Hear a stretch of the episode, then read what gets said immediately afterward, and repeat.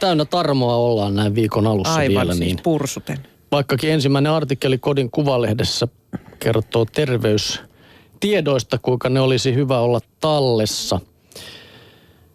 Ja huono juttu on tietysti se, että kaikkiin ei helposti löydä vastauksia. Esimerkiksi onko jäykkä koristusrokotus voimassa tai milloin on käynyt hammastarkastuksessa. Ainakaan kaikki ei löydä, koska usein terveyspaperit on levällään eri, työ, eri, eri työterveysasemilla ja kunnallisella puolella. Jos oma sairaushistoria ja hyvinvointi huolettavat, kannattaa pitää itse kirjaa perusflunssista ja vatsataudeista. Etenkin jos tuntuu, että sairastaa jatkuvasti, niin oireet ja vaivojen kestot on hyvä kirjata muistiin. Jokainen pöntöllä käynti sitten. Satu, no, satun tuli vaan mieleen. Ja myös väri kannattaa muistaa. Aivan, juu, juu. koostumus. Satunnaiskuurien lääkkeitä ei tarvitse muistaa nimeltä, mutta pitkäaikaissairauksien hoidossa käytetty nimi on syytä pitää tallessa ja myös haittavaikutuksia aiheuttanut lääke kannattaa tietenkin merkitä muistiin. Jotta tiedot tarkastuksista, lääkkeistä ja sairauksista löytyisivät tarvittaessa olisi tietenkin hienoa pystyä klikkaamaan kaikki omat terveystiedot esiin yhdestä paikasta. Tämän haaveen toteutuminen ei ole kaukana, mutta vanhimmat tiedot eivät kuitenkaan virtuaalisiksi siirry. Tulevaisuuden tavoite kuitenkin on, että kenenkään ei tarvitsisi säilyttää terveyteen liittyviä papereita kotonaan, Suuri osa meistä on niin terveitä, ettei terveystietoja tule edes ajateltua. Ja vaikka papereista huolehtisikin ajan kuluessa, ne silti tuppaavat häviämään, toteaa terveystalon ylilääkäri Jaakko Halonen.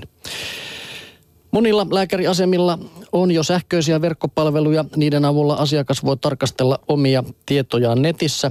Ja oman terveyshistorian lapsuudesta lähtien voi myös selvittää lähettämällä allekirjoittamansa kirjallisen lomakkeen tai vapaamuotoisen hakemuksen oman sairaanhoitopiirin arkistoon.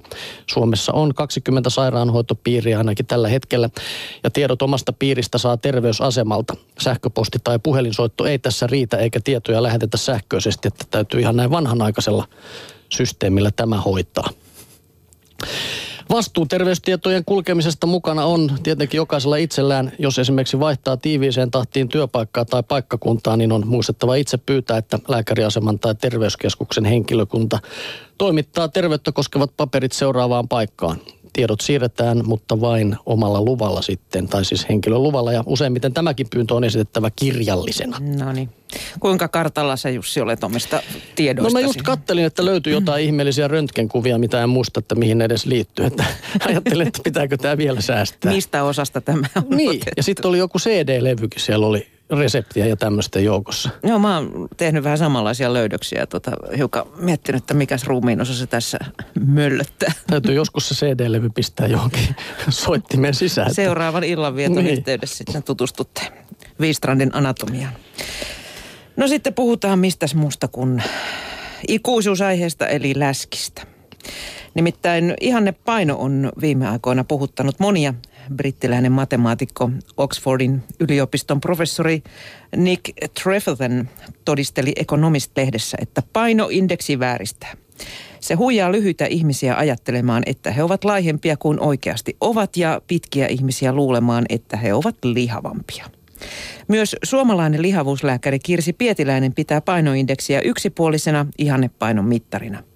Se ei kerro, mistä paino muodostuu. Jos on lihaksikas, painoindeksi voi näyttää virheellisesti ylipainoa. Jos taas ei ole painava, mutta kehossa on löysää rasvakudosta, on vaarassa sairastua ylipainon aiheuttamiin sairauksiin, kuten diabetekseen tai verenpainetautiin. Löysä rasvakudos ja keskivartalon muoto, ne ovat seikkoja, joita Pietiläisen mukaan pitäisi tarkkailla mieluummin kuin kiloja. Voi tehdä esimerkiksi simppelin kotitestin. Ota kiinni vatsasta tai reidestä ja tunnustele. Tuntuuko pehmeältä vai jämäkeltä? Entä siellä alla? Jos päällimmäisen rasvakerroksen alla tuntuu jämäkkää lihasta, niin ei huolta.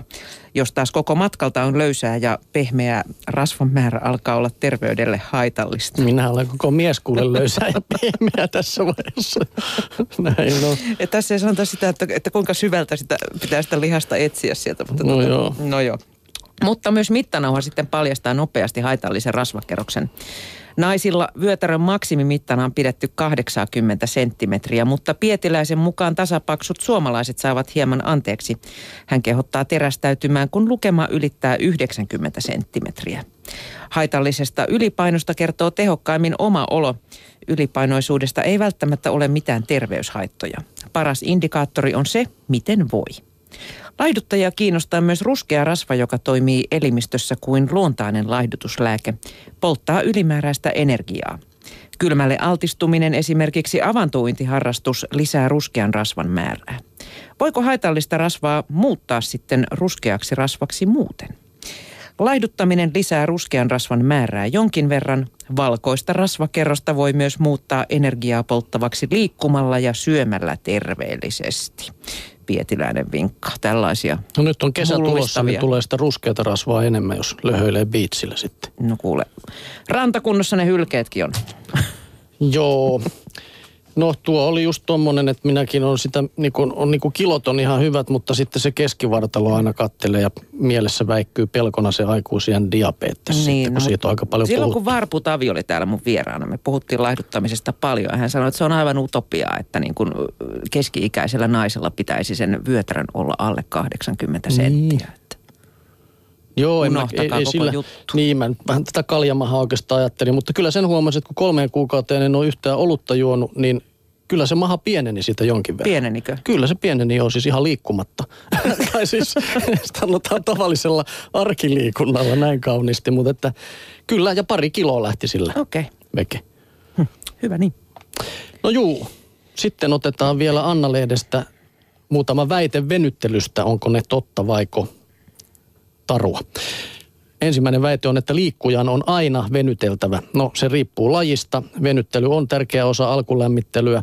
Lämmin lihas venyy paremmin kuin kylmä ja siksi alkulämmittely venyttelyineen on aiheellinen lajeissa, joissa vaaditaan suurta liikelaajuutta, esimerkiksi luisteluhiihdossa.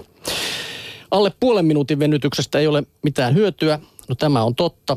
Venyttely tepsii sekä jänteisiin että lihaksiin. Jänteet venyt, venyvät pumppaavassa ja lihakset parhaiten staattisessa pitkäkestoisessa liikkeessä. Mutta puoli minuuttia sitten lihasryhmää kohden kyllä riittää, jos toistot eivät jää yhteen. Yksi toisto. Okei. Okay. Onko se toisto? On se. No jo, muutama Ehkä toisto on tarpeen. Mm. Iäkkään sitten sopii venytellä pidempään, sillä iän myötä notkeusnivelissä vähenee ja lihasjäykkyys lisääntyy. Joka päivä pitäisi venytellä, no ei välttämättä. Kuntoilijan liikkuvuus ja siten tarve venytellä eroaa urheilijan tarpeesta. Kuntoilijalle pari venyttelyharjoitusta viikossa riittää tarvittavan liikkuvuuden ylläpitoon. Ja harjoituksessa kannattaa painottaa niitä lihaksia, jotka työllistyvät omassa lajissa isoja lihasryhmiä unohtamatta. Ja sitten vielä viimeinen väite, venyttely suojaa vammoilta. No tämä on totta. Säännöllinen venyttely suojaa lihasvammoilta, koska se kasvattaa lihaksen pituutta. Lyhyt ja kireä lihas revähtää pitkää ja rentoa herkemmin, mutta sitten rasitusvammoihin venyttely ei tepsi.